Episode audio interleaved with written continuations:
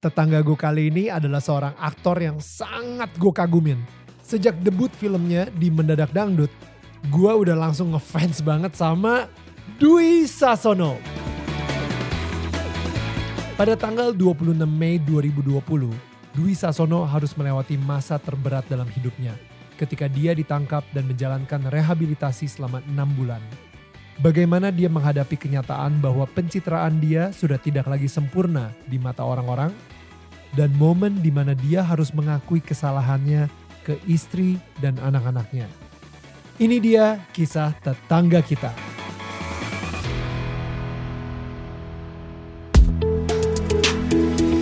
Ini gua Daniel, tetangga kamu. Di sini gua akan ngobrol dengan tetangga gua tentang perjalanan hidup mereka dari kacamata spiritual di saat mereka mengalami situasi tidak pasti dan kekhawatiran sampai bisa kembali bangkit menjadi orang yang lebih kuat dari sebelumnya. It's gonna be very exclusive and inspiring. Oke, tetangga-tetangga yang gue sayang dan gue cintain. Without any further ado, langsung aja ini dia Mas Dwi Sasono in the house, in his house. What's up Mas Dwi, apa kabar? Baik, Daniel apa kabar? Looking very healthy, looking very fresh. Sama, lu juga. ya itu terakhir yang lu ngomong sama gue juga gitu juga sih. yang pas gue lagi ke exhibition lo ya, Yeah. uh, lebur gitu. Dan itu uh, jadi beberapa minggu yang lalu gue datang ke exhibitionnya Mas Dwi uh, yaitu lebur. Dan di sini ada ada bukunya juga gitu ya. Dan ini adalah salah satu artworknya juga yang nanti akan kita bicarain juga gitu kan. So it's it's very exciting karena sebenarnya gue sama Mas Dwi ini udah pengen ngobrol dari tahun lalu mungkin. K- eh, tapi sayangnya satu dan lain hal. karena COVID ya, karena pandemi COVID akhirnya kita terhalang gak kejadian dan uh, the time is now. Um, gue ini salah satu apa ya obrolan yang gue excited banget um, karena gue tahu lu seseorang yang melihat itu bukan dengan mata tapi dengan hati. Jadi gue pengen banget ngobrol so many things about uh, your spiritual journey dan uh, bagaimana awal mulanya lo akhirnya dapetin ide untuk lebur dan lain-lain gitu. Tapi speaking of which, um, gue sebenarnya udah ngefans sama lu gara-gara uh, mendadak dangdut. No, um, mengejar mas-mas. No, wait, yang awal lagi apa? Yang paling awal apa ya? Mendadak dangdut. Mendadak dangdut ya, bener ya? Iya, Iya, iya, iya, iya. mendadak dangdut dulu ya. Oh ya, mengejar mas-mas baru sama Poppy ya. Iya. Ya, ya, ya. Dan di situ gue udah suka banget sama acting lu to be honest. Um, boleh nggak kita track back sedikit aja? Hmm. Kayak mungkin um, sebenarnya masa kecil lu itu seperti apa? Lu lahir di Surabaya, um, tapi kenapa bisa kecemplung ke dunia acting gitu dari Mas Dwi? Hmm, masa kecil gue banyak bikin masalah sih masa kecil gue Daniel. Gue masa kecil gue tuh bandel sih bisa dibilang gitu. Oke, sebandel apa sih maksudnya kan? Karena gue kalau dilarang malah gue bikin. Oh iya. Oke. Gitu. Karena gue penasaran kenapa dilarang gitu kan. Hmm. Gitu. Terus kenapa bisa ke acting? Itu karena setelah gue terjun ke dunia entertainment dan gue akhirnya melihat profesi gue ternyata seorang aktor gitu ya. Hmm. baru gue sadar ingat ternyata gue punya bakat ini dari sejak SMP Oke. karena gue suka pura-pura sakit di sekolah gue pura-pura pingsan gitu Pas Itu. upacara gitu maksudnya. iya pas ternyata pingsan. meyakinkan acting gue kan itu dulu gitu jadi punya bakat ke sana gitu. jadi kalau buat orang-orang yang udah begitu ya suka pura-pura itu berarti punya bakat acting That's so good. ya, ya oke, make sense sih. Dan maksudnya kayak di mendadak dangdut itu lu bener-bener baru. Kalau nggak salah ada audisi kan saat itu. oh iya benar-benar Ya kan ada, audisi. Gue inget banget karena Iya, iya. em, dulu kita di MTV juga sering uh, ada MTV Indonesia. waktu itu sempat syuting bareng kita loh sempet ya. kita bikin parodi apa buat Iya. buat MTV Movie, Awards Exactly. sama Mike. oh ya, ya ya ya ya ya ya. ya. Iya ya kalau nggak salah waktu itu Ya, dulu ya, pernah. Mike Mike Lukok. Mike Eh, Lukok. Iya, iya, iya. Gitu. Dan dan em, saat itu di mendadak dangdut Hmm. itu nama lu benar-benar kayak muncul dari audisi tersebut kalau nggak salah. Hmm. Tapi yet at the same time kita pikir kayak ya aktor baru gitu kan. Man, it's so good, such a great acting gitu. Itu itu Iya. saat itu gue mikirnya gitu. Dan sejak saat itu sih gue udah ngefans aja sama lo. Dan maksudnya em, eh, dan gue juga ngelihat sepak terjang lu juga sampai Wiro Sableng sampai yang film Hmm.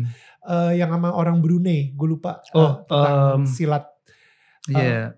right? Jasmine. Jasmine dan lu di situ sebagai pelatihnya ya tapi yang benar-benar kayak cuek Kayak- arah gitu dan Iya, iya, itu iya. bikin orang ngakak mulu and gila nih orang bisa lucu juga gitu. It's like different character Iya. udah beda lagi. Dwi Sasono itu kayaknya di setiap di setiap film tuh benar-benar kayak beda aja. Karakternya benar-benar kayak gue nggak bisa nebak sebenarnya sosok Dwi Sasono yang sebenarnya itu seperti apa gitu. Gue gue bingung juga kadang-kadang ini orang kalau misalnya ngomong sama gue dia lagi acting atau dia emang beneran tulus ya? Gitu. Sampai segitunya gitu. Like man it like wow ya itulah is is that how it is as an actor Iya, kayaknya emang itu bagian proses juga bagian gue dari pencarian diri gue kayaknya tuh. pencarian jati diri ya oke Gitu. Tapi emang bener Daniel, itu memang melalui proses waktu itu ada ada apa namanya eh, audisi. Waktu itu kan karena Rudy dulu bikin Sembilan Naga kan. betul Nah dia pengen bikin Sembilan Naga yang kedua gitu. Jadi dia mencari eh, aktor-aktor berbakat. Jadi Hmm. dia keliling beberapa kota di Pulau Jawa, eh, ke sekolah, ke kampus gitu. Waktu itu gue diajak sama temen. oke Dan kebetulan gue suka banget ngeliat filmnya Rudy waktu itu. hmm. Udah, karena diajak, gue ikut casting, terus melewati beberapa seleksi, dipanggil-dipanggil, sampai akhirnya laki-lakinya gue yang kepilih gitu. Hmm, hmm. Tapi justru malah Rudy abis itu bikinnya mendadak dangdut. Bukan sembilan naga kedua Bukan gitu. Sembilan Naga kedua. Dan Iya, itu kan iya. sampai sekarang juga belum Nggak ada, ada, iya. Sembilan Naga kedua gitu. Hmm. Udah, akhirnya di situlah memang melewati proses. Sama Rudy kan lu tahu, dia kan Dia lumayan. digembleng gitu aktor-aktornya sama dia. Apalagi ini komedi yang sama sekali gue sebetulnya ya nggak ada basic juga untuk komedi atau apa gitu ya. Udah gue Hmm. mengikuti oleh ya rasa dan dan dan arahan dari sutradara aja gitu. Tapi ternyata ya ya hasilnya ya mem- membuat happy sih gitu. Ya banget. Iya. When did you know that you're a good actor?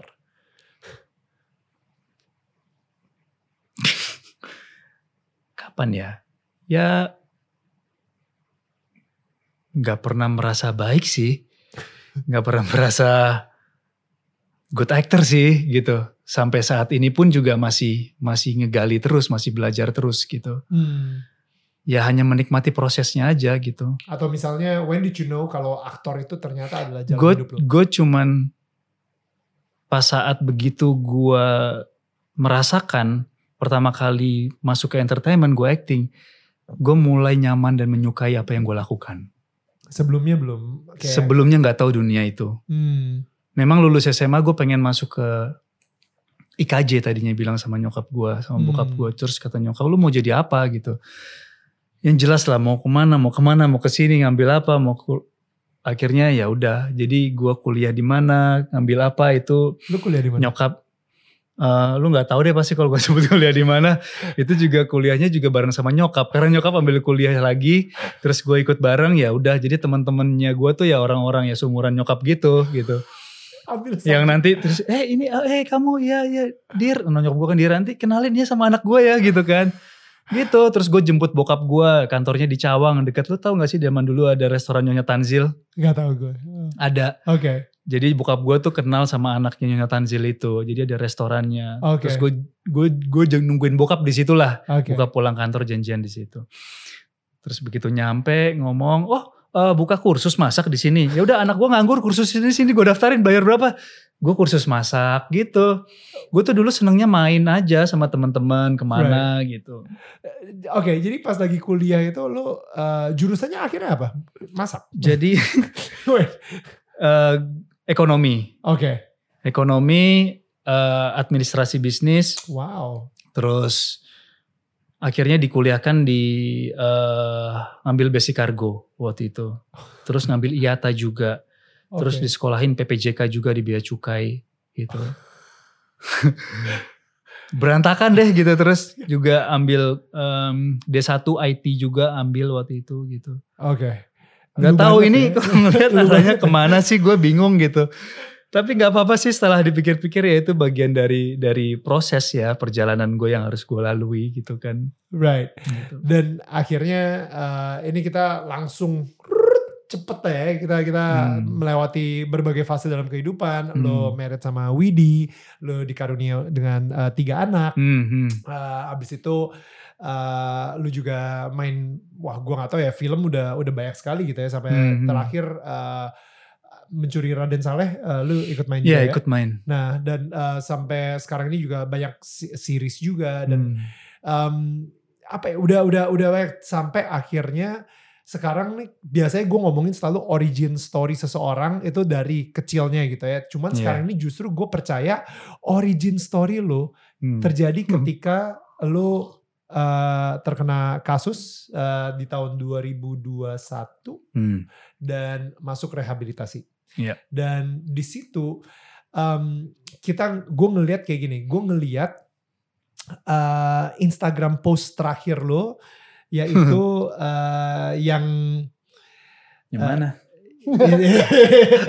Instagram post terakhir dan lu di sini bilangnya gini, setiap raga yang bernyawa memiliki kesempatan setara untuk terlahir kembali. Hmm. Setelah mengalami perubahan fisik, mereka tetap berkesempatan untuk memiliki jiwa dan batin yang baru.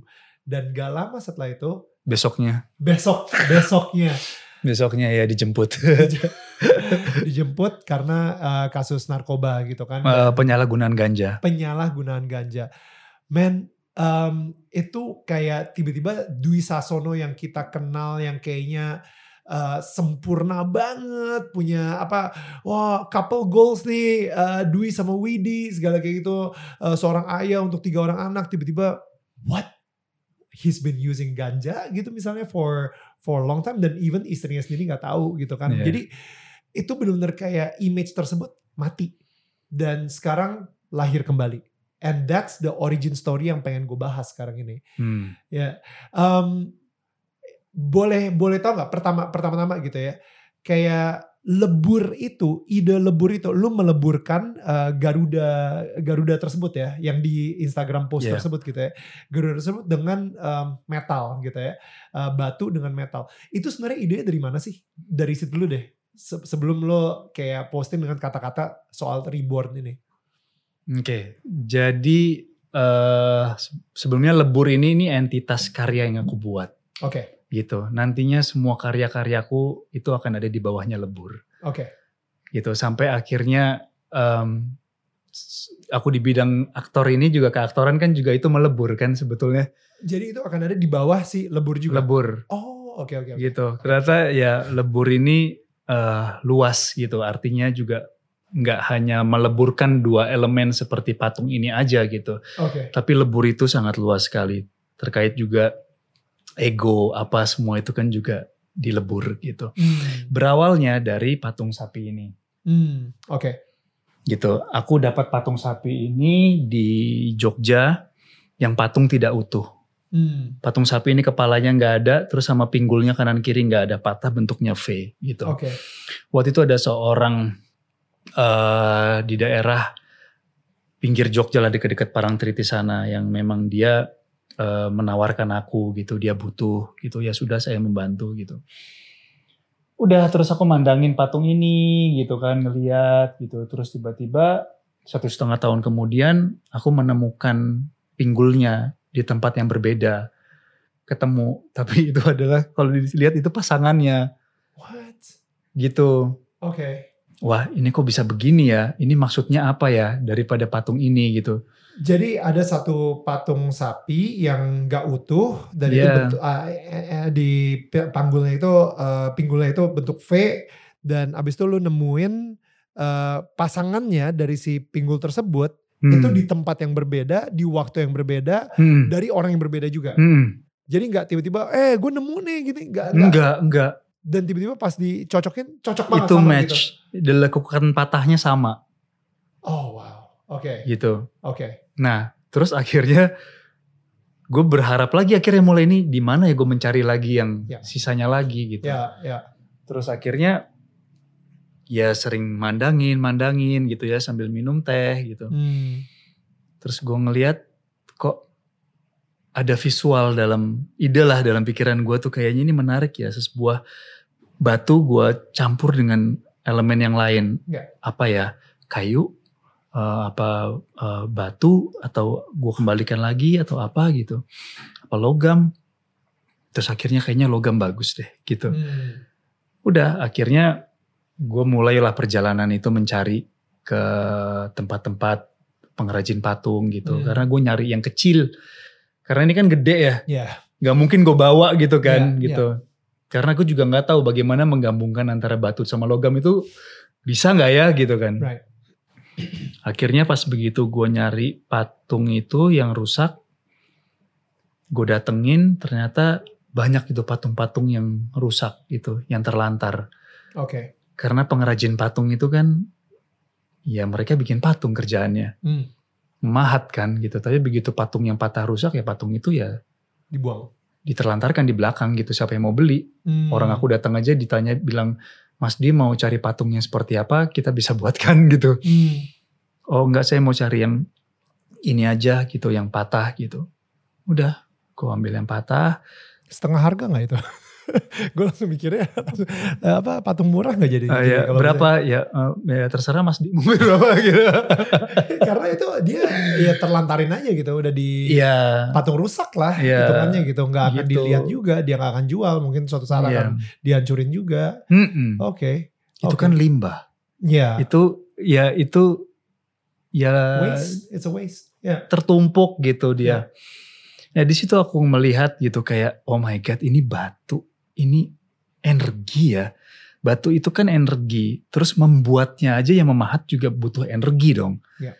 Iya kan? Jadi menjadi dia batu yang gak ada bentuknya akhirnya dikasih energi menjadi sebuah bentuk gitu. Hmm. Dan kenapa dia bisa patah ya? Gitu. Hmm. Aku mikir gitu kan gitu. Ini berkaitan sama sama karma nih buat aku nih. Hmm. gitu. Karmanya si elemen patung ini sama karmanya si pematungnya. Gitu. Oke. Sekarang kan pengrajin patung, dia untuk beli bahan itu kan beli bahan patung kan itu kan ada harganya. Sekarang patungnya rusak, dia harus mulai dari mana lagi? Ya. Kalau mikir sendiri adalah ya ampun gue habis bikin salah apa ya? Hmm. gitu. Tapi ya sudah gitu. Nah aku melihat patung-patung itu seperti itu. Hmm. Mereka melewati proses karmanya mereka dan mereka harus hening Hmm. gitu. Nah terus aku ke sana ya aku melihat patung itu ya aku tidak merubahnya. Aku mengembalikannya. Gitu. Mengembalikan ke Mengembalikan wujud ke asal wujud asalnya Cuman dengan dengan, elemen logam. elemen yang berbeda. Tapi aku melihatnya aja rusak aja itu sebetulnya udah indah kan. Hmm. Bener gak sih? Hmm. Iya kan? Dengan ketidaksempurnaan itu, itu tuh indah gitu. Hmm. Aku hanya memperindah yang sudah indah. Hmm. That's beautiful. Kalau gitu, kenapa harus dibuat lebih indah lagi dengan metal tersebut gitu? Nah, karena karena karena metal ini ternyata akhirnya aku menemukan, aku baca ternyata asal usulnya logam itu kan dari batu. Hmm. Makanya dia bisa melebur Hmm. gitu. Hmm. Jadi tidak lupa untuk melihat ke asal usulnya juga. Gitu. Hmm. Jadi contohnya nih ya, yang di belakang gue ini, ini Yeah. adalah shishi. Yes. Jadi eh, ini mungkin salah satu contohnya yang eh, bisa dilihat gitu bahwa ini batunya tidak sempurna, udah rusak, tapi di, ditambah dengan si metal atau logam ini gitu ya. Dan inilah yang dimaksud dengan lebur tersebut gitu. Hmm. Boleh ceritain yang soal shishi ini deh, mumpung mumpung orang-orang pada bisa melihat juga gitu. Oke, kalau sisi ini aku batunya aku dapat di Bali. Dia bayangin aja kalau dia udah patah nggak ada itu. Ya. em, Setengah mukanya setengah gitu ya, mukanya setengah gitu. badan. Ya. Ya terus ya udah dari sekian banyak patung gitu ya, aku nggak semuanya gitu yang aku Hmm. aku pilih gitu. Hmm. Yang mana yang aku ada chemistry sama dia, aku ada ketertarikan sama dia, ada getaran sama dia Hmm. gitu. Nah itu yang aku aku ambil gitu. Hmm, hmm. gitu. Jadi kita ikutin kan, kita kita urutin, kita ngelihat sisi mana yang yang dia memang hancur udah retak gitu. Terus habis itu ya udah dikembalikan lagi seperti semula. Uh, di sini di chapter pertamanya ini lu tulis Andini dan angka 7 bisa bisa ceritain gak sih what's with you and angka 7? Hmm. Jadi dimulainya dari 7 itu kenapa lebur ini 7? Saat aku menemukan patung itu, hmm. patung yang tadi gue ceritain patah itu. Hmm. Hari itu adalah ulang tahun pernikahanku sama Widi yang ketujuh. Hmm gitu. Terus Den Bagus dalam kandungannya Widi itu pas tujuh bulan hari itu. Oh, okay. Gitu. Terus si patung sapi ini juga dia orangnya minta ya udah kalau mas mau bayarin aja tujuh ratus ribu tujuh juga gitu. Jadi hari itu tuh semua tuh waktu itu serba tujuh gitu. Wow. Dimulai dari tujuh itu. Nah tujuh itu kan kalau di Jawa itu kan angka yang bagus ya pitu hmm. kan tujuh itu hmm. pitu pitulungan gitu hmm. jadi ya itu menempel banget di hari itu di dan itu minggu kliwon itu hari lahirku hmm.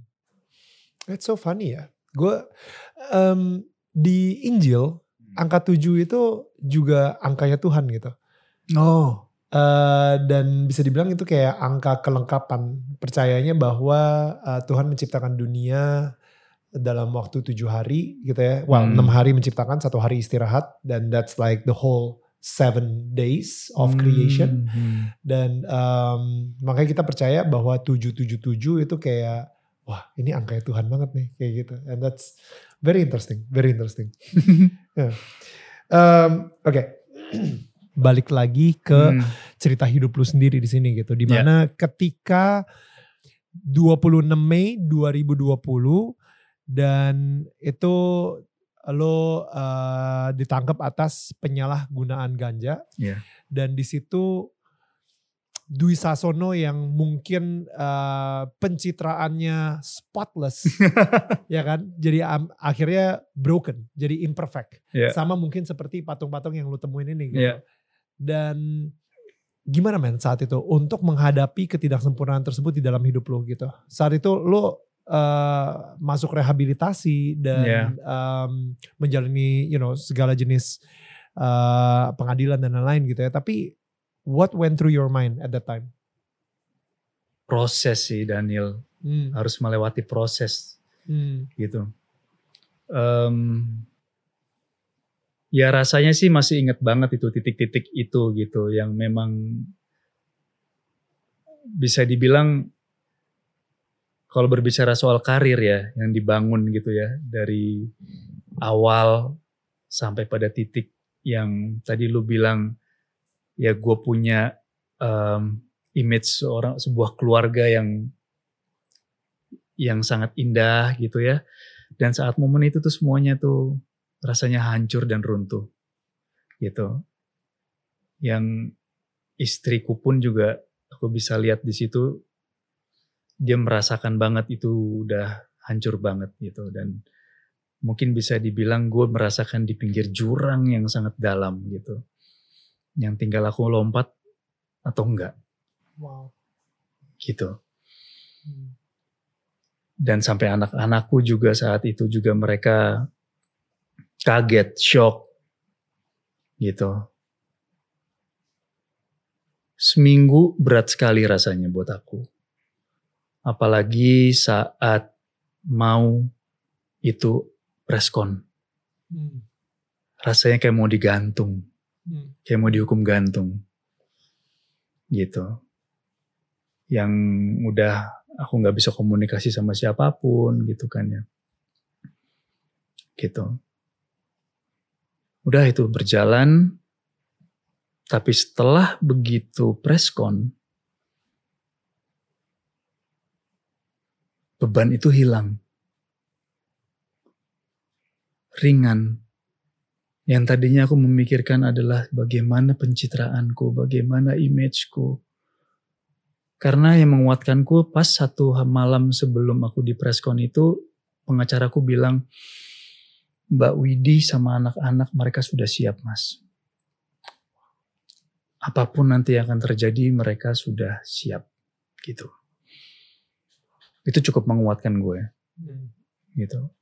Udah pas saat berjalan, pas saat habis selesai preskon udah ringan jadi nggak ada yang kututupin lagi Hmm.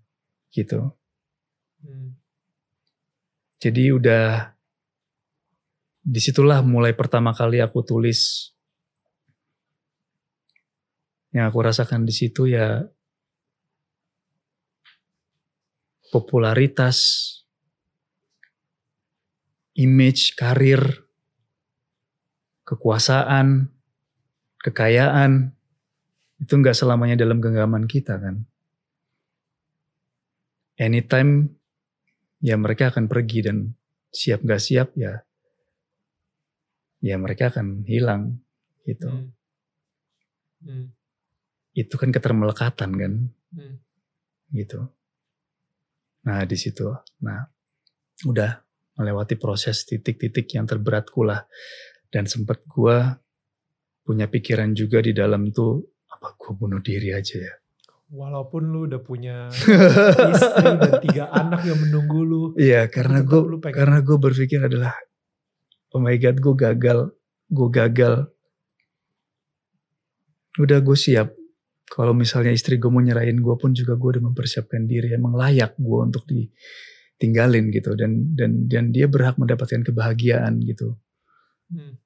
dan gue nggak bisa memberikan itu sama keluarga gue gitu Wow. itu saat di momen yang seminggu berat itu dan sampai gue berpikir oke mungkin apa gue mati ya Hmm. gitu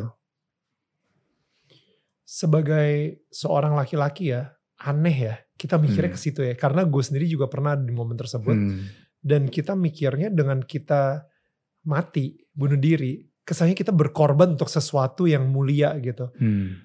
Which is sebenarnya it's so stupid thinking gitu menurut gue. Justru Iya. sesuatu itu adalah eh, tanda-tanda kalau misalnya kita lemah banget. Karena kita pengen Hmm. escape.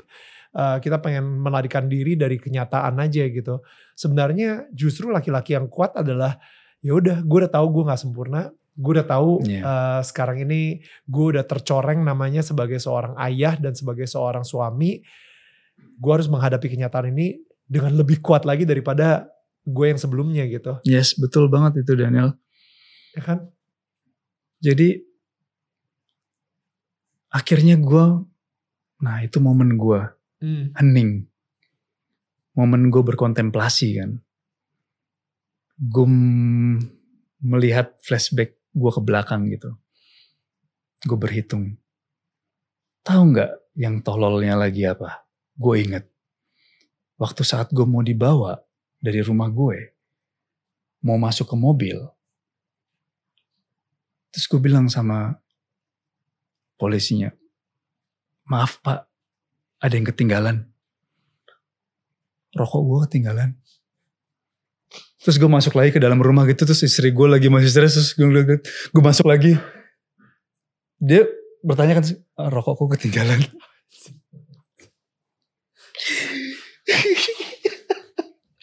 Itu kacau. Iya ya. kan? Di ruangan kita ngobrol nih sekarang ini rokoknya dari sini. Jalan gitu gue ke sini ngambil masuk lagi terus di jalan gitu kan. Di jalan gue ke sana gitu masih ngobrol gitu. Ya aku berusaha tenang di Ya, situ. keep it cool, keep it cool. Aku berusaha Gitu. tenang, bilang sama istriku juga ya udah em, aku akan jalanin ini gitu kan. Sampai mobil di mobil juga masih bisa ngobrol tapi begitu di BAP Ya. anjrit. Ini beneran nih bukan syuting nih.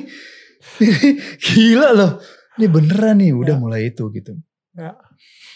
Nah itu akhirnya gue mikir gue flashback kan. Oh, oh ya gue mulai ngerokok tuh gue SMP ya gue mulai ngerokok. Sekarang umur gue 40. Gue mulai ngerasain gue mengisap ganja dulu. Itu waktu gue lulus SMA. Oh my God. Hampir setengah umur gue. Setengah umur gue lebih. Setengah umur gue lebih loh gue itu merokok. Ya. Nah di situlah gue mulai. Ternyata gue gak pernah berterima kasih sama tubuh gue ya. Oh wow. yang menjadi kendaraan gue menjalani hidup di bumi ini gitu loh. Hmm. Gitu. Hmm. Nah semenjak itulah gue akhirnya berhenti. gitu. Even ngerokok pun juga lu berhenti. Merokok pun juga gue berhenti. Wah. Nah akhirnya perjalanan itulah akhirnya selama gue di, di, di saat gue hening itu gue bisa membedakan mulai apa itu rasa yang merasakan sama rasa yang dirasakan. Ternyata selama ini gue mengejar rasa yang dirasakan. Maksudnya apa tuh? Jadi rasa yang dirasakan itu rasa senang, rasa sedih, rasa sakit itu yang yang yang yang mengikuti kemauan daripada luaran tubuh kita ini. Hmm. Hmm. Kalau makan Kenyang. Ya makan pengen ngikutin rasa yang Right. pengen makan yang lebih enak lagi, lebih enak lagi, lebih enak lagi. Gitu loh. Hmm. Tapi kalau rasa yang eh, rasa yang merasakan itu rasa rasa yang merasa, Ya, gue ngerti sekarang. Oke. rasa yang merasa, rasa rasa aku gitu. Hmm. Contoh Hmm. sampelnya adalah rasa yang merasakan itu kalau misalnya hmm, lu lagi makan Hmm. terus gue minta tolong lu untuk ngambilin sesuatu gitu. Hmm. Kalau gue nggak punya rasa yang merasakan kan, Nil tolong dong uh, urusin ini gini gini gini gini gitu. Hmm. Hmm. Kan lagi makan. lagi makan nih. Hmm. Hmm. Nah kalau nggak punya rasa merasakan ya nggak bisa merasakan itu Hmm. Hmm. gitu. Hmm. Jadi kalau bisa memilah rasa dengan benar, ya kita bisa merasakan dengan tepat gitu. Ada satu postingan lu di Instagram Hmm. em, yang gue baca juga. Asli banyak banget postingan lu di Instagram dan captionnya itu benar-benar kayak very wise, Hmm. wisdom. Ngomongin soal eh, merasakan ya, mungkin dalam dalam konteks ini bahagia dan kesenangan gitu. Hmm. Ada orang yang bisa berbahagia tanpa mendapatkan kesenangan dan ada juga orang yang penuh kesenangan tapi belum bahagia. Itu menurut gue Hmm. ketika lu em, mau apa tadi r- rasa yang merasakan instead of rasa yang dirasakan gitu Hmm. kan di mana lu di sini ketika lu bisa mempunyai lauk yang simpel aja nasi dengan telur dadar pakai kecap manis masih ngepul Simpelnya kan gitu Simple Daniel, itu Lu udah makan, cukup lu bikin sebetulnya. kenyang dan lu yang kayak berterima kasih sama petani-petani padi yang nyabutin padi lu satu-satu dan abis itu bisa Iya. naro itu di atas piring lu dan lu Hmm. benar-benar bersyukur banget sama itu Hmm. itu jauh lebih enak daripada lu nyari makanan paling mahal dimasakin sama chef yang paling mahal Iya. dan lain-lain tapi ketika lu lagi makan makanan tersebut lu sambil ngecek handphone lu aja ngerti gak sih? Jadi ya cuman wah mahal nih. Gue cuman foto-foto abis itu lu sambil ngecek handphone lo likes gue berapa ya? Kok likes gue belum dapat ya? Padahal ini makanan eh, yang lagi hits banget yang lagi hype banget loh. Right? Like walaupun lu udah makan makanan paling mahal disiapin oleh chef yang paling mahal tapi ketika lu likes yang gak sebanyak itu Iya. tetap aja tuh makanan rasanya gak enak. Iya. Coba makan dihargain masakan istri, masakan mbak yang udah masakin gitu. Kan sebetulnya manusia itu kan ya udah kebutuhannya ya memang perlu makan. Hmm, Ya kan? hmm, Makan ya sebetulnya ya sekedar mencukupi makan ya kebutuhan gizi sesuai cukup gitu Hmm, kan. hmm, Tapi kan hmm. levelnya makan tuh kan beda-beda ya Daniel. ada yang makan yang di kaki lima sampai ada yang makan di hotel bintang lima gitu. Hmm, Terus manusia ya kebutuhannya juga memang kadang-kadang kalau dilihat ya butuh rumah. Rumah itu kan sekedar hanya untuk atap supaya nggak kepanasan atau ini. hmm, Tapi ya ini ada yang kepengen punya rumah yang seperti gimana lagi gitu. hmm, hmm, Ya jadi udah bisa memilah rasa dengan benar gitu. Itu rasa egoku sendiri hmm. atau itu memang untuk orang lain gitu loh. Wow. Kalau dulu mungkin gue lebih memikirkan untuk diri gue sendiri kan Hmm. pastinya gitu. Hmm, Sampai gue juga merasa kayaknya gue beruntung banget ya hidup gue hmm, gitu loh. hmm, gue kadang-kadang ya memang gue menghisap ganja juga nggak selalu gitu gue Hmm. rekreasional hmm. tapi kan sekali-sekali kalau dipikir-pikir ya ada waktu momennya juga gue akan ketangkap tapi gue gak ketangkap-tangkap Ya. kayaknya gue laki nih gitu kan Ya, tapi ya, ya. pada akhirnya ya mungkin ada juga orang yang nggak ketangkap tapi ada juga orang yang seperti gue mungkin gitu kan Hmm. karena memang ya dilarang di negaranya gitu kan Betul, betul. gitu tapi ya setelah gue melewati ini akhirnya gue melihat ternyata ini adalah skenario kehidupan gue yang harus gue lalui Hmm, tapi itu adalah konsekuensi dari perbuatan gue hmm, Hmm. gitu.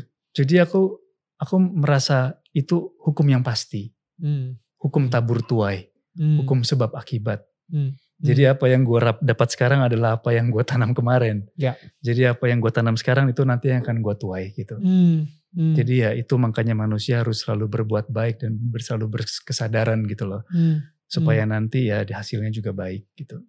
Dan tadi gue suka banget apa yang lu bilang, maksudnya hukum tabur tuai, sebab akibat, karma, Hmm. itu sepertinya udah sesolid hukum gravitasi gitu. iya, You know, bukan cuma untuk agama tertentu aja. Itu Iya. udah bener-bener sesolid hukum gravitasi. Apa Iya. yang lu tabur, itu ak- akan lu tuai. ya itu gitu. hukum yang pasti menurut gue di luar adanya kitab suci ya. Ya, ya, ya. Iya, itu udah autoplay. Ya, ya, ya, ya. itu udah udah pasti lah. kayak Iya. Ngomongin soal seminggu lu di eh, rehab Hmm. pertama, muncullah lukisan ini, Oh iya itu pertama. right? Um, kita nggak perlu balikin itu, cuman ini di eh, Instagram lu tulis juga sih actually kan. Eh, ada waktu datang, ada waktu pergi. Saat datang sebagai milik kita, dinikmati aja. Saat pergi, dilepaskan. Ini di di belakang di belakang ini nih, di belakang Ya, aku lukisan ini gitu ya. Itu seminggu banget ketika lo uh, masuk ke rehab gitu. So what what does that mean? itu lagi proses karantina kan. Kan Oke. lagi covid. Jadi Hmm. karantinanya dua minggu. Seminggu awal ini yang pertama kali aku gambar. Jadi gue di karantina di satu ruangan. Itu ada burung di jendela. Jendelanya kayak gitu. Terus dia ngetok-ngetok gitu. Tuk tuk tuk tuk tuk gitu. Ya udah. Ya gue sih ngeliatnya dari jauh gitu. Tapi terus ya gue samperin ya burungnya pergi gitu. Hmm. Akhirnya aku gambar itu. Nah, kenapa aku tulis juga di belakangnya ada waktu datang, ada waktu pergi gitu kan? Ya semuanya kan nggak ada yang abadi gitu ya. Hmm. Termasuk tadi yang gue sampein gitu sama lo. Hmm. Ya, ya, ya karir apa semuanya saat datang. Ya, kan kita ada kekhawatiran. Aduh, ini nanti ada pada masanya ini hilang semua, gue nggak punya apa-apa lagi, ketakut kekhawatiran gitu loh. Betul, Dan dan itu belum terjadi aja kadang-kadang sudah terlalu dipikirkan gitu betul. ya aku pernah merasakan itu juga gitu tapi ternyata ya memang Ketika benar saat kejadian, datang ya kita nikmati Hmm. kita jaga kita Hmm. rawat sebaiknya dan kita syukuri gitu Hmm. ya saat dia sudah waktunya pergi ya udah dilepaskan gitu Hmm. Eh, lu sendiri akhirnya jadi ketakutan nggak? Ada rasa takut atau kekhawatiran tertentu di mana anak-anak lu melihat lu bukan sebagai Dwi Sasono yang sebagai ayah yang sebelum masuk rehab. Em, waktu gue di dalam itu justru anak pertama yang dia masuk sekolah dia nggak mau dia takut Dihakimin sama teman-temannya. Iya, ditanya sama teman-temannya, dihakimin atau apa gitu. Tapi aku akhirnya ngobrol sempat ditelepon Hmm. eh, sama dia. Em, yang pasti gue minta maaf banget sih sama anak-anak gue kan di situ. Bertiga-tiga. Eh. Bertiga-tiganya gitu. Dan dan menurut gue ya itu dia. Jadi apa pun yang kita lakukan itu bisa berdampak baik atau buruk itu ke lingkungan sekitar kita ya, Ya. gitu. Ya termasuk ke Widi sama Drew, Widuri dan Bagus gitu ya. Ya. Dan nggak apa-apa aku bilang sama Drew, aku bilang, iya Drew, em, mungkin idealnya bapak itu memberikan contoh yang baik sama anak-anaknya gitu. Tapi di sini bapak memberikan contoh kamu sebagai contoh yang tidak baik. Gitu. Dan Mas Ru ikut merasakan juga dampaknya dari apa perbuatan bapak gitu. Wow. Wow. Gitu. Dan akhirnya mereka menjadi anak-anak yang tangguh Wow. gitu. Hmm. Wow. melewati proses sama-sama gitu. Jadi ya saya juga di gembleng, Hmm. ya anak-anakku juga digembleng gitu. Istriku juga gitu. Ditempa jiwanya. Ya akhirnya kita semua bisa melewati ini gitu. Gak ada pemikiran untuk ngebohongin anak. Papa lagi syuting 6 bulan. dari sebelum itu sih emang nggak pernah bohong sih gue sama anak-anak dan kita sama sekeluarga Widi juga. Drew Widi kita selalu ngomong apa pun gitu. Kalau mau pergi ke mana pun juga kita ngomong gitu. Wow. Oke. Gitu. Jadi nggak nggak ada tuh ya, maksudnya kayak wah, kita bilangin aja. Papa lagi syuting film baru. Itu saat mau berangkat, aku nanya sama Widi, aku harus ngomong sama anak-anak apa enggak ya? Hmm. Gitu. Terus Widi bilang ngomong anak-anak udah cukup ngerti. Hmm. Udah, aku kumpulin anak-anak. Terus aku bilang bapak habis bikin kesalahan, aku bilang gitu. Dan bapak harus bertanggung jawab sama kesalahan bapak, gitu. Dan polisi ini mau bapak bawa mau bawa bapak dan mereka mau membantu bapak, aku bilang gitu. Tapi ya syukur alhamdulillahnya aku semuanya berjalan dan diperlakukan baik semua, Hmm. gitu. Wow, uh, sorry, uh, bentar ya Mas Dwi ya. Gue pengen ngomong dulu sama tetangga-tetangga kita.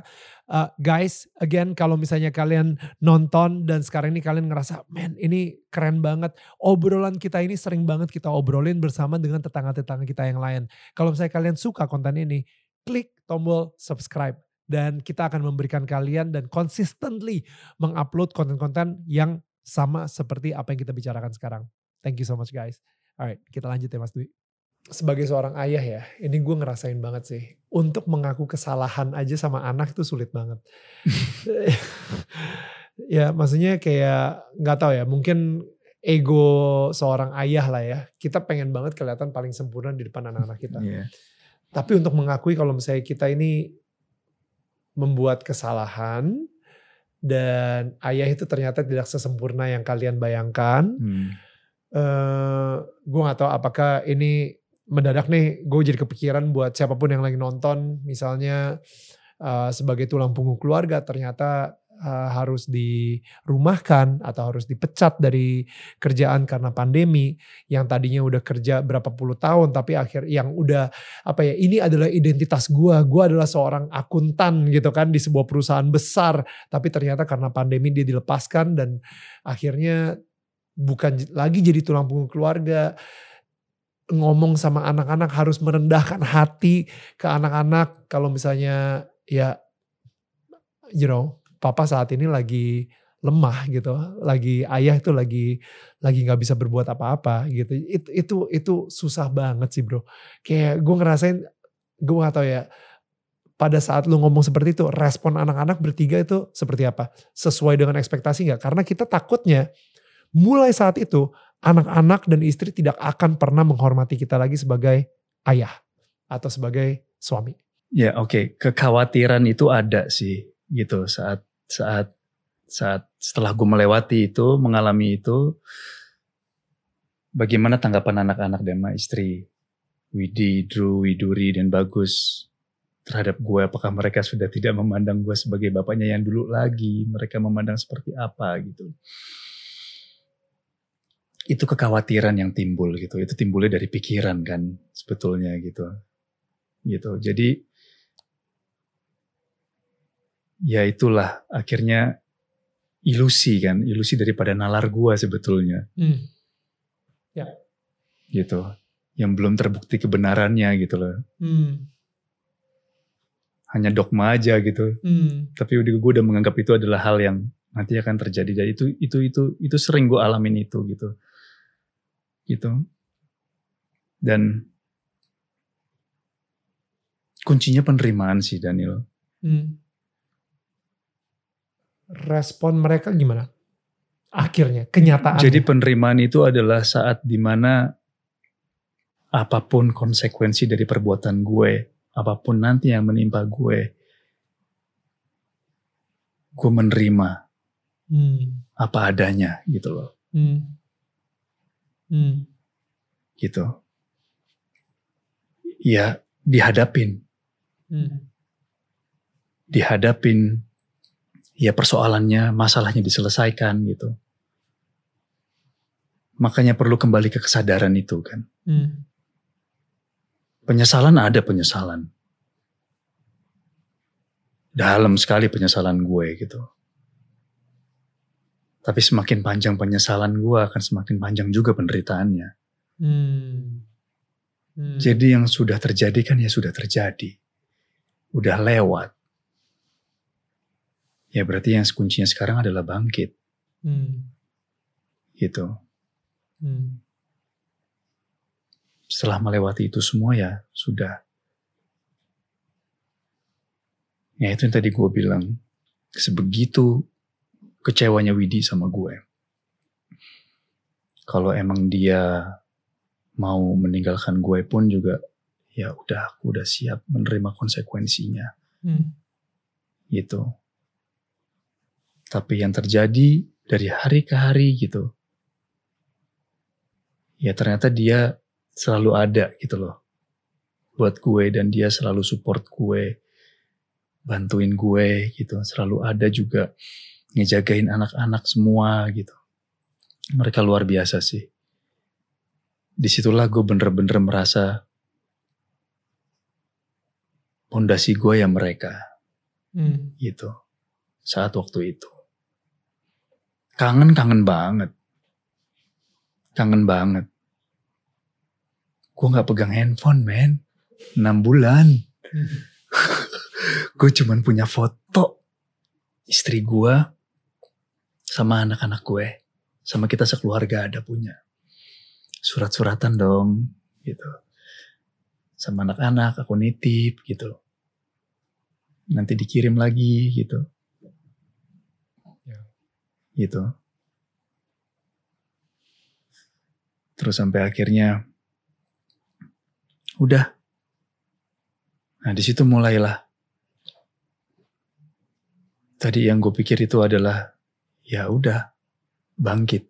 Hmm. gitu. Hmm. dimulai dari hal yang kecil. Apa yang gue lakukan di sana. Gue seneng sekali nyapu sama ngepel. Gue menikmati sekali semua gitu. Tapi memang secara spiritual dari sebelum itu gue sudah sudah mendalami spiritual. Sampai akhirnya patung ini menjalani meditasi gue menjalankan meditasi juga dalam posisi yang di ruangan yang sepi Hmm. yang hening gitu ya. Tapi di dalam itu gue bisa merasakan dan ternyata meditasi itu tidak perlu dilakukan hanya dalam kondisi seperti itu. Hmm. Mungkin orang zaman dulu menyebutnya tapa berata ya. Bertapa di tempat yang dalam goa gitu kan banyak gitu ya. Ya kalau sekarang kan gue tinggal di kota ya gitu kan. Mungkin bisa disebut dengan tapa ngerame gitu. Jadi kita tetap dalam kondisi meditatif dalam keadaan kondisi yang sangat bising gitu. Hmm. Dengan apa? Ya apa yang kita lakukan sehari-hari gitu. Ya aku nyapu, aku menikmatin sapu setiap gerakanku gitu, Hmm. gitu. Terus juga makan. Orang kita kadang-kadang makan pikiran nggak makan, bener gak sih? Hmm. Hmm. Ya kan? Hmm. Lagi makan, pikirannya nanti udah habis makan mau ngapain, mau ngapain, mau ini, mau Hmm. apain gitu. Hmm. Jadi kan sebetulnya meditasi itu kan bagaimana kita dalam kondisi meditatif yang berkesadaran kan, Hmm. gitu, Hmm. gitu. Udah saat itu gitu, sampai aku lari, Hmm. sampai, nah aku di sana itu hampir setiap hari lari, Daniel. Wow. Lari itu memang aku menyebutnya lari, lari dalam kondisi meditatif juga, Hmm. gitu. Gue jam 5 pagi selalu bangun, Hmm. karena dengan dengar azan kan Hmm. itu gue bangun karena kita harus sholat bareng bersama bersama jamaah sholat subuh habis itu boleh tidur lagi teman-teman gue tidur gue langsung ke lapangan gue lari pagi dan di situ gue selalu melihat matahari terbit Wow. dan indah banget Hmm. di situ gue mulai merasakan matahari terbit itu sangat indah sekali gitu dan gue sangat dekat sama langit Hmm. Kenapa? Karena gue selalu menunggu setiap pagi dan mereka nggak pernah sama. Wow. Di setiap pagi gue bangun dengan tempat yang sama dan aktivitas yang sama. Tapi langit nggak pernah sama, selalu beda. Gitu. Aku menyebutnya bunga angkasa. Bunga angkasa. Gitu. Hmm. Gitu. Jadi karena saking gue rajin ngebersihin ngepel, bersihin tempat tidur sampai akhirnya gue diangkat jadi head HKMT di sana. HKMT itu housekeeping and maintenance. gitu. Terus gue di sana dipanggilnya Mami, Mami Dwi gitu. Karena ya mungkin gue paling tua juga di sana ya. Oke. Yang lain tuh banyak ya umur-umur adik-adik gitu. Terus ya udah, ya aku banyak banyak ngasih ngasih ya wejangan ke mereka gitulah karena mereka kan lagi kondisinya juga sama, kita merasakan yang sama juga gitu. Ya kita saling ngasih support gitu di sana. Gitu. Karena di RSKW itu dikasih kekuatan bagaimana sharing itu Hmm. dan mau keluarin gitu loh. Hmm. Nah kadang-kadang kan memang nggak semua orang bisa mengeluarkan ya. Ya. Ternyata itu penting juga gitu. Ya. Kayak gelas aja kan, kalau nggak dikeluar-keluarin ya dia akan penuh dan lama-lama tumpah. Hmm. Akhirnya meluap emosi atau gimana gitu. Hmm. Hmm. Kayak gitu. Jadi head AKMT saya, Iya lumayan loh. gitu lumayan. gitu. Eh, scope of worknya apaan head of HKMT di situ? Jadi gitu. kalau ada yang rusak, itu lapornya ke gue. Nanti gue lapor ke RSKO terus nanti dikerjain. AC rusak atau apa gitu. gitu. Oke, wow, gitu. that's so funny. What a story, guys! Thank you for listening to this podcast. Tapi tenang, ini baru part pertama. Masih ada part selanjutnya. So biar kalian gak ketinggalan, yuk di follow dulu. Ingat ya, Daniel tetangga kamu.